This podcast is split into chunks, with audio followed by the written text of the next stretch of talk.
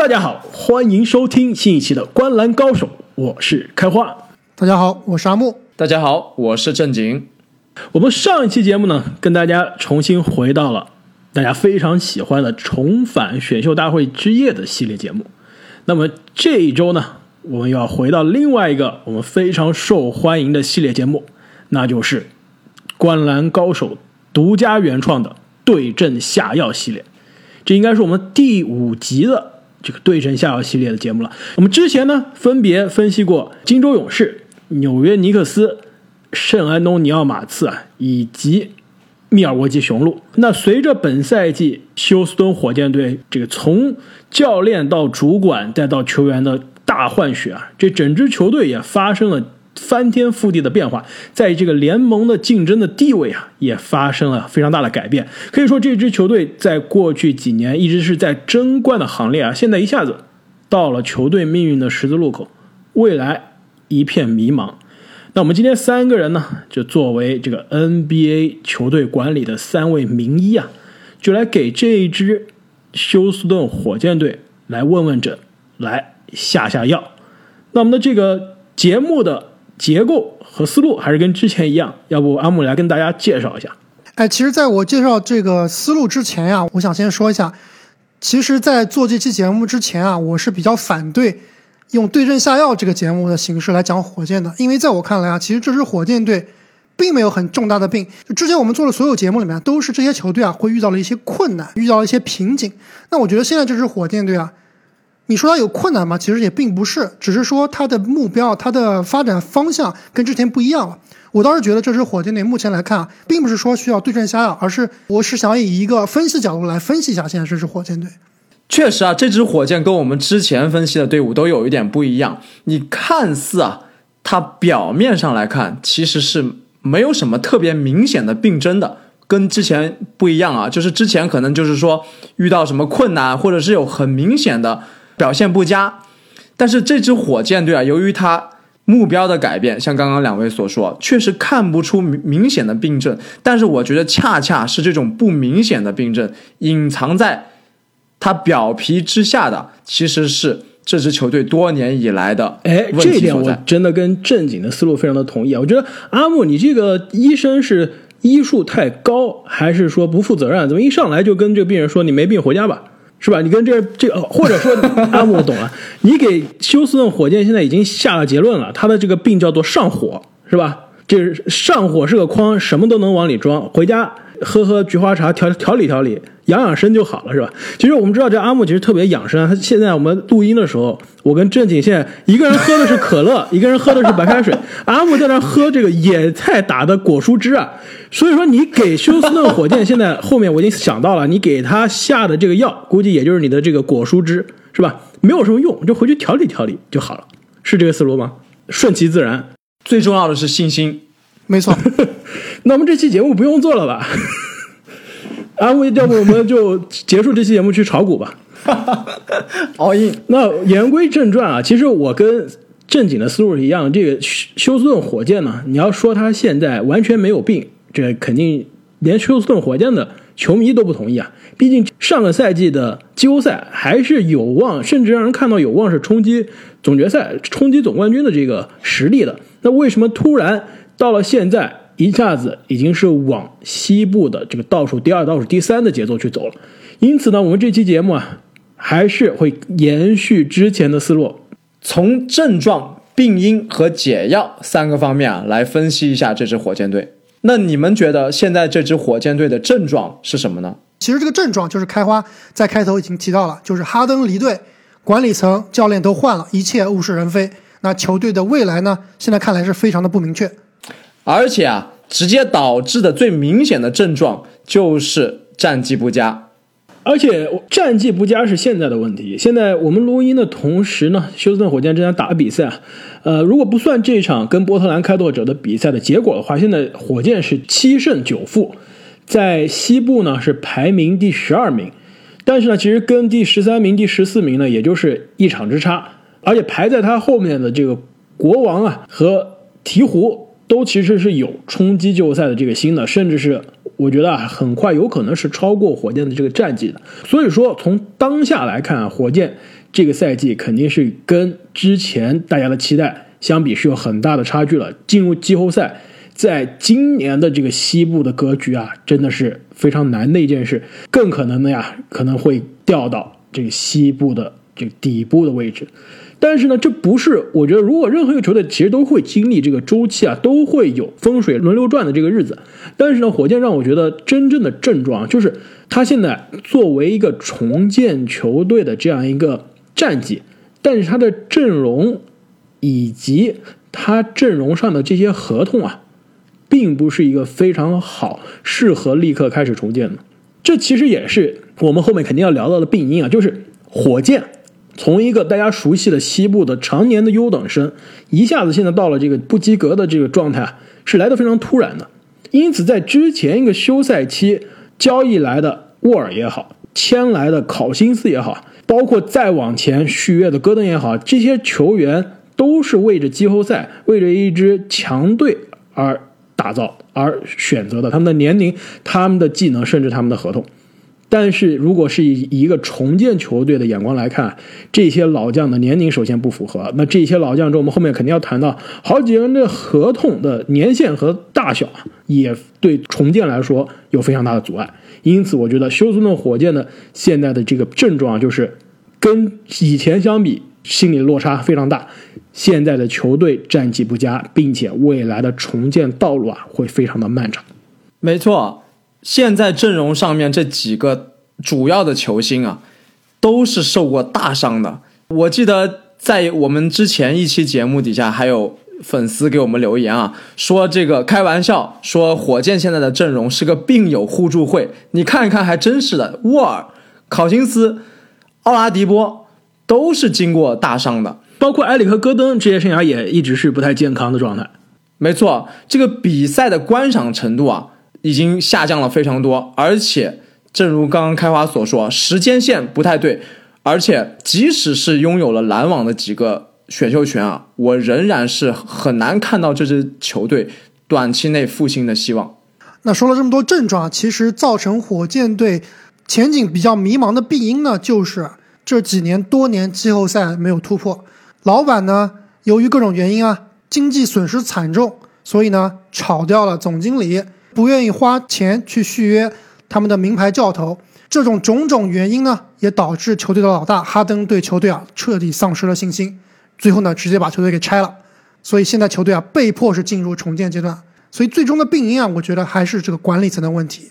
没错，其实刚刚阿木已经从上到下都涵盖了，上到这个老板为了省钱，一直是这个小修小补，确实对这样一支志在冲冠的球队啊。造成了不少的影响。那到中间管理层，这管理层多年以来啊，受制于老板的情况，其实受制于老板的情况也更多是在换了老板的之后，对吧？其实之前的老板还行，这比现在老板是舍得花钱的。我觉得管理层的这个问题啊，就是他太喜欢豪赌了，把火箭的未来，把火箭的这个青春啊，很多年都是用选秀权、用年轻的这个筹码换有激战力的，准确的说就是换。射手换角色球员搭配在詹姆斯哈登的身边，那这一番一次又一次的豪赌，让火箭的确是曾经是非常接近这个联盟的巅峰啊。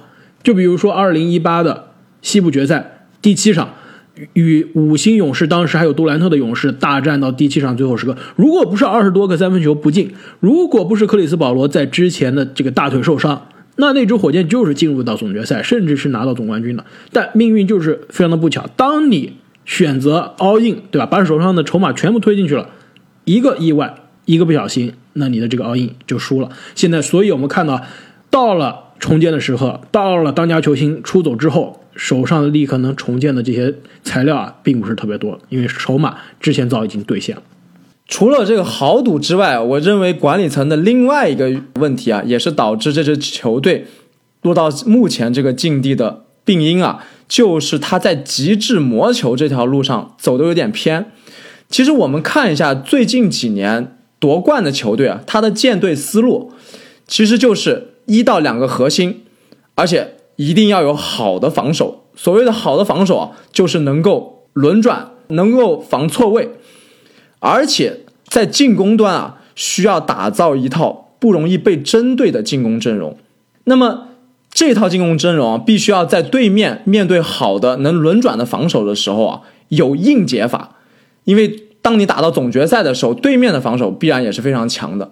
那么其实这支火箭啊，像刚刚开花所说，当时功亏一篑啊，离总冠军最近的那次，其实就是和勇士打到第七场。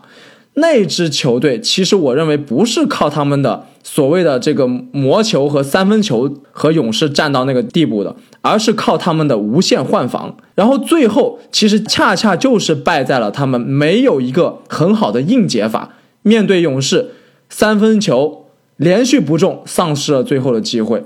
所以这个极致魔球这个思路啊，现在看来也是走到了一个死胡同。那么。另外一个病因，我觉得就是在哈登这一笔交易当中啊，这整支球队每个方面，包括管理层、包括老板、包括球员、包括哈登自己啊，各方面的原因导致，当他们非常仓促的失去了这位核心之后，其实并没有获得足够匹配的资产，从而导致了这支球队现在啊处于一个不上不下的境地。其实像哈登这样 MVP 级别的球员。我觉得应该可以换来更多更优质的资产。其实关于这笔交易，我们之前在这笔交易的分析的那期节目中也提到了，就是我们觉得火箭最后是没有最大化手上的筹码的。为什么阿伦去的是骑士？这笔交易跟骑士有什么关系呢？本来就不应该有骑士在的。为什么阿伦转手就送给了骑士，而且拿回来的筹码那么少？为什么不要更年轻的？勒维尔现在的确，这交易之后，勒维尔的身体健康出了问题，但当当时是没有人知道的，对吧？按照常理来说，假设我们都不知道勒维尔是有健康问题啊，为什么不要更年轻的勒维尔，而要有伤病隐患，而且年纪更大，而且是合同到期的奥拉迪波呢？因此，我们觉得这个火箭在这笔交易中啊，不一定说是输家，但肯定是把自己的筹码没有最大化。另外一点病因啊，其实我刚刚在讲症状的时候也提到，就是球队现在的这个阵容结构啊，并不是非常轻松的可以立刻重建的。就比如说现在沃尔的合同，虽然本赛季沃尔从大伤归来，可以将近是一年半没有打球之后重新回到赛场，状态还是看上去让人非常惊喜的，比想象中要好很多。而且他整个人也非常展现出了非常强的这个领袖气质，也非常有责任心啊，也是非常有斗志。没错，但是不得不说，他的这个合同配上他的伤病史和年纪，真的是让任何一个球队都没有办法接受。每年四千多万，现在是四千一百万，明年是四千四百万，最后一年球员选项，这沃尔肯定是会选择执行的，四千七百万。想象一下，四千七百万，而且那时候二零二三年沃尔就要三十三岁了，给三十三岁的有伤病隐患的沃尔每年付四千多万，最后一年四千七百万，这样的合同是交易不走的。对于火箭来说，没有一个球队是愿意做火箭的交易对手，愿意接这个盘的。所以，无论我们未来的火箭的重建方案是怎么样，我们必须要接受的一点就是，沃尔的这个合同肯定是会留在火箭的账目上。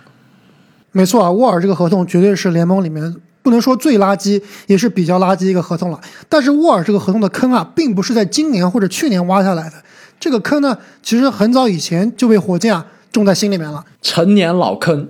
就像你之前所说啊，从豪赌保罗到豪赌威少这两笔操作以后啊，其实让火箭之后的操作空间就非常的少了。现在用威少换来沃尔，从目前看来啊，好像并没有说是一定。是一个还是赚了错误的操作，可能某种程度上说还是赚了一点啊。但是这笔负资产啊，确实会影响火箭未来两到三年的发展。另外一个大合同呢，其实跟沃尔这个合同相比呢，真的是非常廉价的小合同了。但是它的时间更长，那就是埃里克·戈登的这个合同，今年差不多一千六百多万，明年一千八百万，再下个赛季一千九百万。最后一个赛季虽然是部分保障的合同啊，但是它整个合同的规模啊也有两千多万，而且那时候二零二四年，我们的这个埃里克·戈登啊，要今年他三十二岁啊，我数学不太好，这那时候要三十六岁嘛？是吧？差不多将近三十五、三十六岁，你给三十五、三十六岁的埃里克·戈登还要每年付两千多万，那这个合同看来啊也是很难被交易走了。所以说，不是我们不看好沃尔，不看好戈登，觉得他们不是 NBA 的球员。其实我们对于他们来说是有足够的尊敬，而且尤其是沃尔大伤归来，真的是对他有无限的尊敬。但是呢，对于他们的现在的这个职业生涯的状态，真的是对不起他们拿到的这个合同。而且对于火箭这一支重建的球队来说啊，他们的这个容错率是非常的低的。一旦这两个人合同加在一起，将近每年。六千万，将近七千万的保障的薪金付出去，那对于未来再签其他人，甚至是跟球队上其他年轻的球员续约啊，这球队的空间是非常的有限。那下面就到我们的对症下药的环节了。那其实开头我也说了，我觉得火箭这支球队啊，这个现在并不需要吃猛药。接着刚才开花对火箭的薪金空间的分析啊，其实我倒觉得火箭未来的薪金空间啊，并没有想象中那么差。过了本赛季以后，下赛季啊，其实火箭的账面上呢，就只有沃尔的四千四百万，戈登的一千八百万，伍德的一千三百六十万，剩下来都是一些小合同。这三个大合同，剩下来还有一些毛票合同，比如说豪斯的三百万，另外还有三个新秀合同。其实把这些合同加在一起啊，火箭仍然是有薪金空间可以操作的。如果呢想继续摆烂，继续重建，可以去交易，吃来一些垃圾合同，换来一些优质资产。如果这套阵容啊，哎，打得不错，甚至有可能冲击季后赛或者走得更远，也可以用这笔薪金空间啊来签一些能力比较强的一些帮手。其实火箭下赛季真的是进可攻，退可守。其实我部分是同意阿木的观点了，但是这个进可攻，退可守，你换一个角度，就变成了攻也攻不上去，退。也退不到哪里去，一个非常进退维谷的这样一个尴尬境地。就是如果当火箭看着战绩有一点起色，想要冲击季后赛的时候，你靠这一帮老兵，万一他没有坚持住，最后又没有进季后赛，战绩也着凉了，结果又把薪金空间去签了集战力，培养新秀，摆烂也没有做到。但是如果战绩不好，打定决心要摆烂，摆烂又会出现。刚刚开花所说的这几个老兵的大合同摆在那儿，让你非常尴尬的这样一个境地，确实啊，这个不上不下是现在火箭最大的问题。你们觉得有没有可能让沃尔、考辛斯、戈登这些球员这个赛季尽量的表现，到赛季末的时候，或者是到季后赛开始之前，打出一定的身价，提高他们的交易价值呢？我觉得这个非常非常困难。沃尔，你除非打出库里的这个水平啊，估计才能交易得出去。这合同真的是太大了。那戈登，我对他其实是不抱任何希望的。我觉得，开华刚刚也说了，他的合同真的是有点长，而且现在年龄真的有点大了。戈登的交易其实也非常难。考辛斯底薪合同呀，所以这个交不交易对于火箭来说没有任何影响不大。影响。但是如果能把他这个底薪合同在交易截止日之前送给一个，比如说内线需要。替补内线需要深度的季后赛球队，换一个什么呃二轮选秀权，换一个就不太怎么样的年轻人，那这换什么也是换，因为考辛斯夏天是肯定不会跟火箭续约了，对吧？那肯定是最后这个时候换来什么资产也是一个胜利。包括同样的情况，还有这个奥拉迪波啊，我感觉火箭应该也是不会跟他续约的，所以也需要在他合同结束之前啊，尽快换点什么回来，不然也是竹篮打水一场空。没错啊，我觉得奥拉迪波以及 PG 塔克这两名球员啊，是应该是必走的。之前火箭通过大交易把哈登送走以后，之所以没有拿来阿伦，之所以没有拿来勒维尔，就是因为这两名球员，一个是面临续约，另外一个是身上还有两到三年的合同。对于火箭来说，可能未来的操作空间也是比较有限的。但是奥拉迪波今年合同到期，价格两千一百万，并不是说完全没有办法操作。而且他现在的状态还是不错，我觉得如果是有些球队需要防守、需要一些冲击力的话，很有可能是会给奥拉迪波报价的。那 P.J. 塔克就更不用说了，八百万的合同，合同到七年，非常的优质。很多争冠球队啊都非常需要这名防守悍将以及稳定的三分射手，所以我觉得这两名球员是必走的。而且火箭啊肯定是能用这两名球员换到一些资产的。因此啊，这既然我们提到了这些老将，我觉得我们给火箭下药的这个思路啊，还跟之前几期是一样的，就是我们要来确定一下这支火箭未来重建哪些人是未来球队重建的核心，对吧？我们刚刚提到了，哪很多人是这个要走，那个要走啊，真正要留下来的是谁？那第一肯定是沃尔，对吧？因为他走不掉，那你肯定要留下来。这个 你必须把它作为未来的一部分，被被迫被迫走掉，留下没办法。那戈登看上去基本上也是这样，那你也需要接受他。而且其实说实话，如果他后面呃打不出首发的水平啊，把他放到一个替补上，作为一个第六人，还是可以接受的。而且他之前也是能打出联盟最佳第六人的这个水平。那而且同时啊，也可以给球队上的年轻人做一个这个导师，做一个榜样。那剩下来的这个球员也是球队上现在最长的合同之一，我也是现在球队上最优质的资产，也是现在球队可能是最好的球员了，那就是克里斯蒂安·伍德。那本赛季的伍德啊，真的是非常对得起我们开赛前对他这个十大中锋的期待，也是非常对得起我们对他最佳进步球员的期待，已经是打出了全明星级别的数据啊，场均将近二十四分，将近十一个篮板，将近。一个抢断，两个盖帽，这已经是可以让人看到了未来球队基石、未来重建希望的这样一个人选。那除此之外，两位觉得这一支球队的未来还有哪些年轻才俊，还有哪些球员是应该在球队未来的计划之中？阿木，你的机会来了。那我刚刚也说了，其实火箭队过了这个赛季以后啊，账上面只有豪斯，另外加三个新秀。那么两个新秀呢，其实就是火箭今年选择的，一个是 Tate。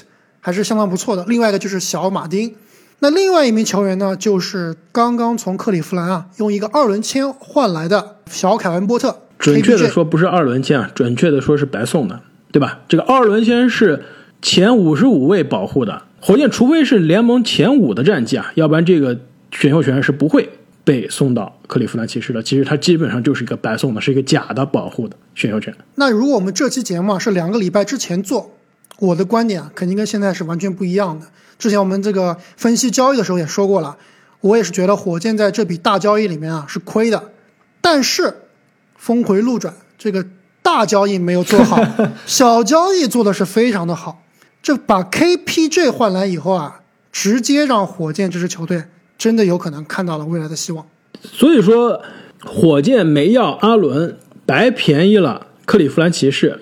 那现在克利夫兰骑士的 KPJ 跟球队闹翻了，没地方放，白送给火箭，那火箭这回捞到便宜了，是这个意思吗？没错，啊阿莫，你为什么对 KPJ 这个球员啊一直有迷之的信赖？之前我们说爆发球员也好，这个最快进步球员的评选也好，你你都把他的名字这个放在嘴边，我觉得现在给你这再给你一次机会，来说服我们一下，为什么 KPJ 是火箭未来的希望？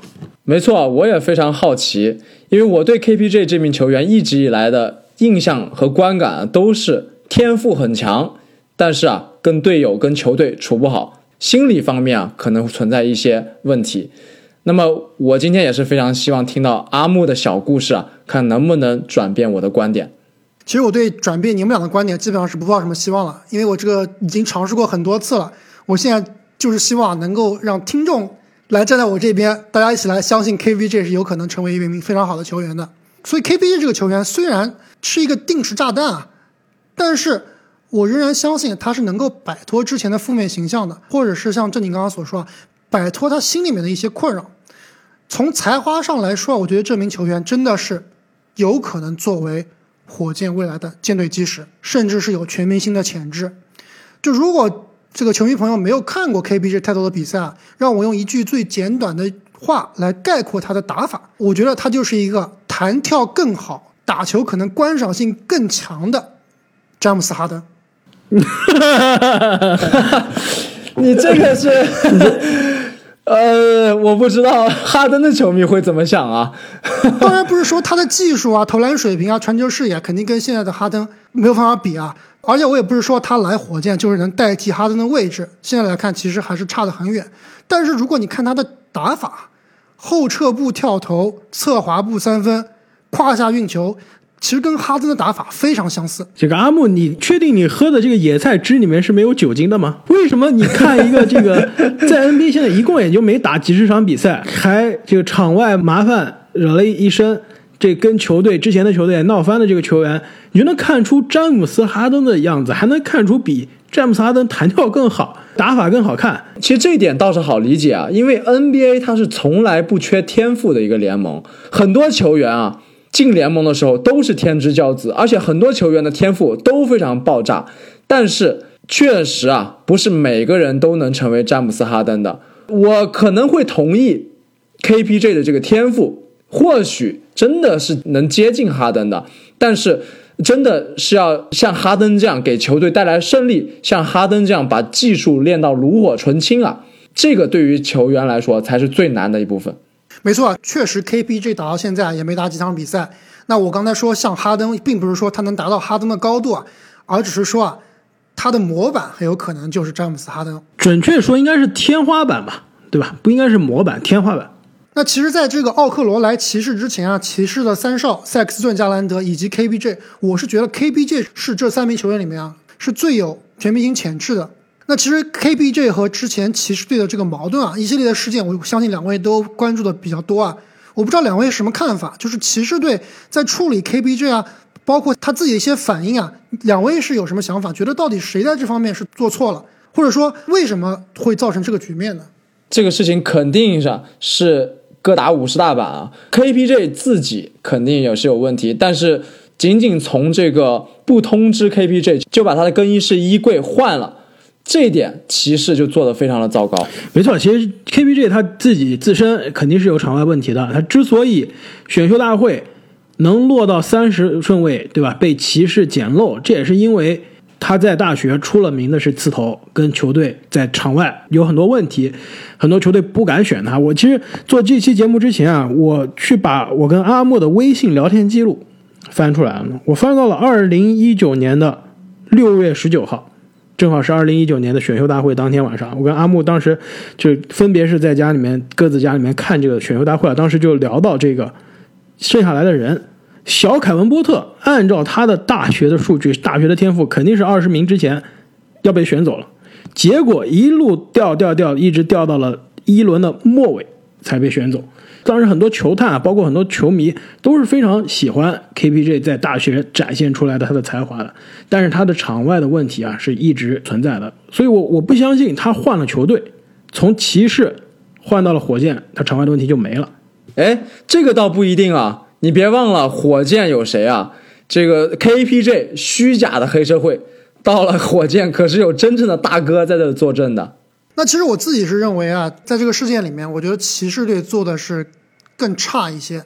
确实，凯文波特他肯定不是一个普普通通的孩子，他肯定有他自己的问题，他的心理问题。包括如果我们了解他的这个成长的轨迹啊，也会知道他其实这一路也是很不容易的。他的父亲也就是凯文波特，以前也是一名运动员，但是呢，在小凯文波特四岁的时候啊。他的父亲就在街上被人连打了五枪，被枪杀了。那这个打击对幼年的凯文波特来说啊，绝对是非常非常大的。那他后来走上篮球这条路呢，也是从小就才华横溢，在高中毕业的时候，也是受到各大名校的邀约，最后加入了出品过德罗赞、鲁切维奇、O.J. 梅奥、尼克杨的洛杉矶名校南加大。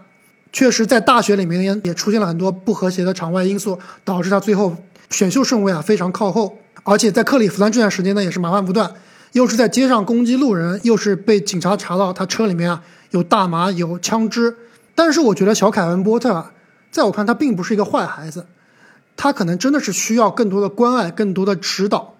我觉得骑士在这件事里面，除了更衣室衣柜这件事情没有处理好以外啊，另外就是凯文波特在这段时间里面都没有在球队报道。那骑士给他的解药就是，哎，你现在还没有想清楚你你要干什么。你就给我待在家里面好好想，等你想清楚了再来球队报道。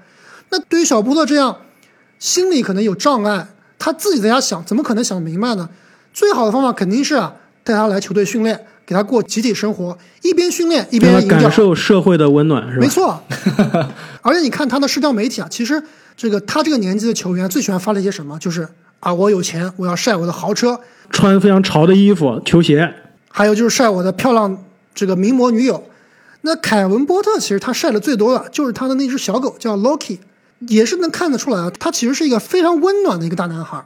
对，本心不坏，这点我同意啊。而且刚刚正经提的这一点，我觉得非常有意思啊。就是的确，可能之前的骑士想一想，球队没人能镇住他，对吧？凯文·勒夫虽然可能是球队资历最老的球员，但他其实我们也知道，他这个场外也自己有些焦虑啊，有些心理方面的问题，可能他自己还需要一些这个帮助呢。力不从心了。是没错，他要再来帮助这个另外一个凯文是吧？另外一个这个小凯文，这有点困难了。那庄神呢？这肯肯定是心不在焉，对吧？我们之前说了，庄神基本上是等着想拿大合同，想去争冠球队，也基本上不会有心思来培养球队的年轻人。但是到了这支火箭啊，不知道这个球队上的这些老将是不是心不在焉啊？但至少这火箭老将一个个也都是挺刺头的，对吧？呃，有沃尔，刚刚正经说啊，沃尔是混真的是黑社黑社会啊，这个我们无从查证，但是好像看上去他挺有这气质。他好像确实是混一个帮派的，没错，跟你们的帮派打过。各种视频爆出来啊，反正不是善茬。那考辛斯呢？他不一定是混帮派，但是我估计任何帮派能看到他都挺怕的，对吧？这也是出了名的曾经 NBA 的第一次投。那这镇住球队的这个小小毛孩子，那还是有一把手的。那球队比如说塔克这个老将了，资历也比较老，看上去也是非常不好惹。对，球鞋还多，看上去也是非常不好惹。所以说，如果说能找一支球队，首先呢是有这个风险偏好，能接受这个定时炸弹，对吧？你把它放到夺冠球队，夺冠球队没没心思要你。你比如说放到湖人，湖人大家天天想着是争冠的，也不需要他。但是呢，你放到一个全是年轻人的球队，也镇不住他。那火箭现在这个非常尴尬的局面啊，既不考虑战绩了，无所谓了，同时呢又有些老将，比如说波尔，他的合同这么大，他肯定是要躺在这儿的，他肯定是要留在球队上的，他肯定是要为球队做贡献的。那就给这些球员，给凯文波特这个问题少年做一下人生导师，对吧？把他带回到帮派啊，不对，把他带回到正路之上。就是黑帮的正路之上，而不是黑帮的邪路之上。要混就好好混，对吧？所以这一点我是同意的。那凯文波特能不能在场上打出你所谓的詹姆斯哈登的这种风格？这一点我依然保持怀疑。所以我还是愿意同意阿莫啊。如果我们把凯文波特、把克里斯安伍德放在火箭重建的未来，把沃尔这个交易不走的合同、戈登交易不走的合同啊，也放在未来的这一部分。那剩下的球员，两位有什么样的方案？有什么样的解药可以去解决现在阵容的问题？其实说到伍德和小波特这两名球员啊，我还想再插一点，那就是这两名球员啊，一内一外，其实让我想起了这支火箭的传统。你们有没有发现，这支火箭传统上就历来很喜欢组成这种一内一外的组合？往近了说，有这个哈登加霍华德，哈登、韦少、卡佩拉加韦少，韦少，往中期说有这个姚麦组合，对吧？那往火箭最辉煌的早期说有奥拉朱旺和滑翔机德雷克斯勒。正经，你是不是也喝这个蔬菜汁了？小凯文波特让阿木看到哈登的影子就够了，你现在连麦迪和德雷克斯勒的影子也看到了。只是这个一内一外的组合啊，让我想起了这些火箭的民宿。那么从大的方向来，真的要给这支火箭支招啊。其实我们回去看它的历史，这支球队它选秀的能力，之前我们也讨论过，好像不是特别行，除了状元签的选秀之外，但是它的交易其实还凑合。你想想，刚刚我提到的那那三个组合啊，也其实是火箭的三次鼎盛时期，三次崛起。那就是一九八四年，他们通过掷硬币啊，选到了这个状元签，选来了奥拉朱旺，然后交易到了德雷克斯勒，组成了他们第一个巅峰。那二零零二年又是状元签，选到了姚明，然后通过弗朗西斯换麦迪的这这个交易啊，带来了第二个巅峰期。那么第三个巅峰期啊，其实也是通过一笔交易，那就是马丁为主体换来哈登。后来搞来霍华德，达到了他们第三个巅峰。所以火箭的这个传统啊，能不能延续下去，是我非常好奇的。因为一支球队要从重建到重回竞争力的行列，其实无非就是几个选项：第一，通过选秀选天才，对吧？第二，像火箭一样通过交易换来基石。那么第三，就是像湖人那个赛季一样。裸签基石，签来詹姆斯，然后重回到非常有竞争力的行列。那这支火箭队可能留给他们的选项也就是这样，用他们最擅长的交易，可能是眼下比较实在的一条道路了。我觉得现在放在火箭面前呢，就是能够尽量的跟雷霆一样，最大化他的未来筹码，要不然就是换年轻球员，要不然就是换未来的选秀签。那刚才正经说这个火箭队之前的选秀水平不咋地啊，其实他的这个选乐透的水平不咋地，但是他末位淘宝的水平还是不错的。曾经也是在一轮的末位啊淘到了卡佩拉，在二轮淘到过钱德勒帕森斯，包括在二轮啊也淘到过湖人队的哈雷尔，还有我们的周琦，对吧？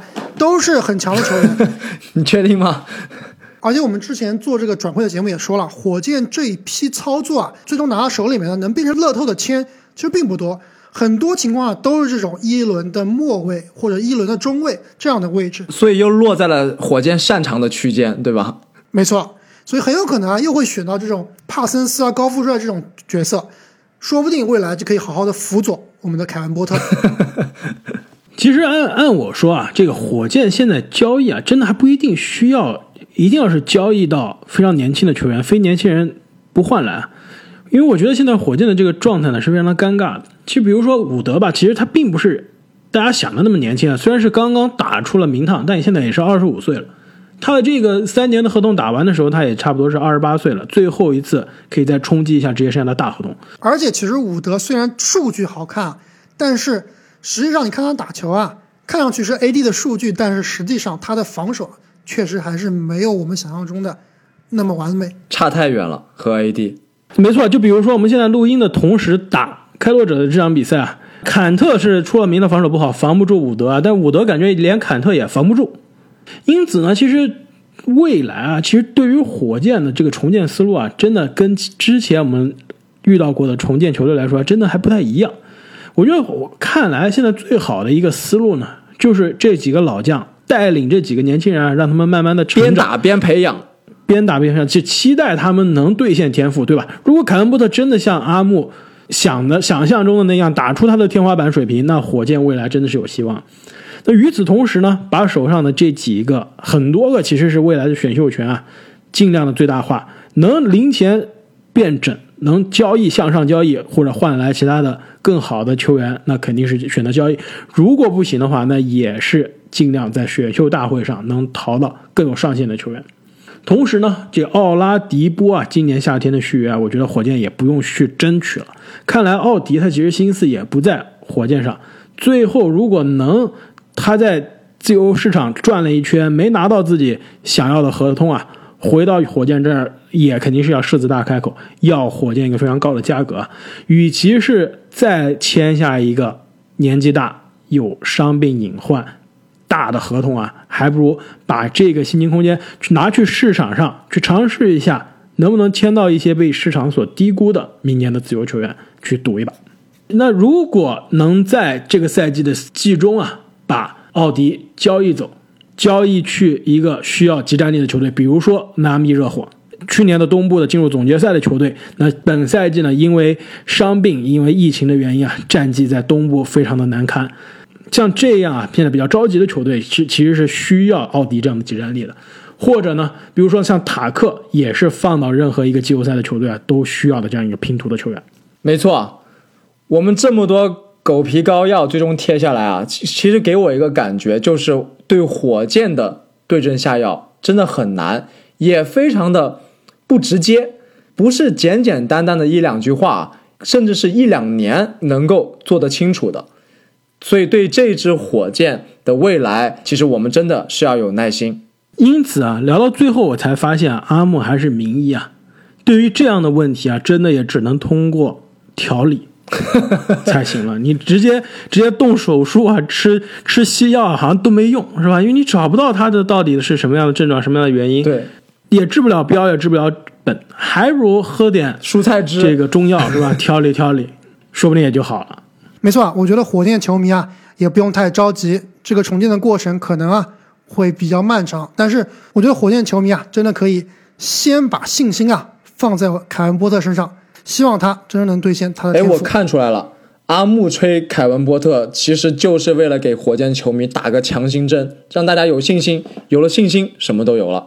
而且其实火箭这赛季的球啊，也并不是特别难看。今天刚好跟一个火箭的球迷聊天啊，他就说他觉得其实之前看惯了有哈登的这个火箭，这几几十年不一定是几十年啊，几年如一日的有点审美疲劳了有点审美疲劳了。现在虽然球队不一定赢球，但是还挺有意思的，就是能看到很多不同的风格。而且真的是哈登那几年的火箭的球啊，是真的不好看。说实话，啊，虽然实用是吧，但是观赏性还真的是差了一些。因此啊，这个我们之前也说过，我们这一代的球迷对这支火箭真的是非常有感情啊。那现在这支球队来到了一个新的路口，我们也是非常祝福他，希望他可以选择一条更加光明的道路，让未来重建变得更有希望。其实我们反观一下我们之前做过的四期的对阵下药节目啊，比如说讲勇士，当时我们给勇士出的主意是什么？交易掉拉塞尔，同时呢，借助库里受伤的机会啊，其实准确说就是摆烂，对吧？摆烂，摆烂，能不能选到一个前三的签？后来都实现了。我们我们讲完之后没多久，拉塞尔真的是被交易了，没想到换来枸杞哥，但是其实感觉还不如留拉塞尔。但但是这个、哎你这就是你就这这你不同意了。枸杞哥这个赛季到了勇士，可以说是焕然一新，比现在拉塞尔在森林狼的状态可是要好不止一倍。没错，这个枸杞哥给我的改观真的是很大。从之前一个天赋满满、不努力的球员，变成了一个非常努力，但是好像天赋已经不见了的球员。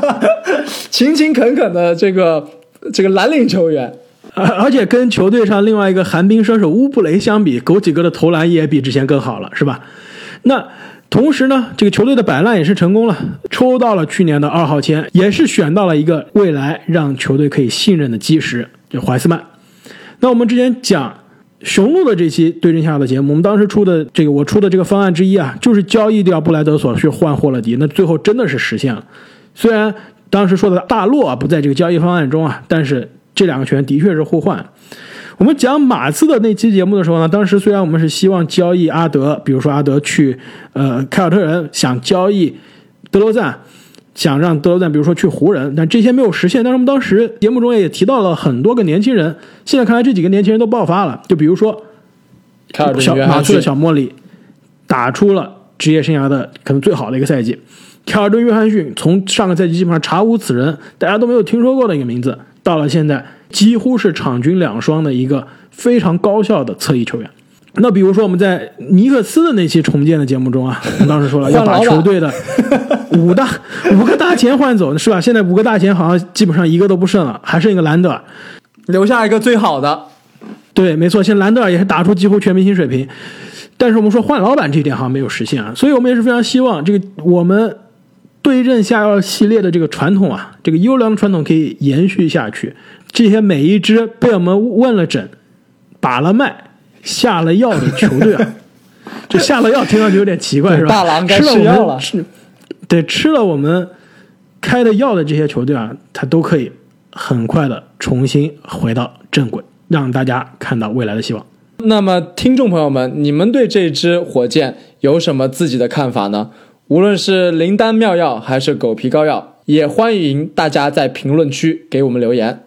而且本周的 NBA 也是突然传出了一个不大不小的新闻，就是我们之前一直以为今年是不会有全明星赛的，那现在这个全明星的投票的票选也在今天开始了。那我们后面的节目呢，也会跟大家分享啊，我们心目中本赛季的全明星阵容，大家一定不要错过。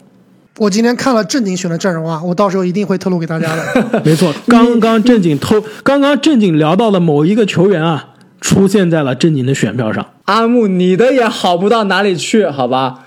我肯定比你的强。当时我就回了正经五个字：是我不懂球。没错，如果大家想要知道正经的这一张惊人的选票上到底有谁呢？那我们在后面的节目中会跟大家揭晓。所以各位听众朋友，千万不要忘记订阅我们的节目，这样可以在第一时间得到我们节目上线的消息。同时，也希望大家可以把我们的节目转发给身边更多喜欢篮球的朋友，并且给我们带来一个五星好评。那我们本期节目就说到这里，大家下期再见。再见。再见。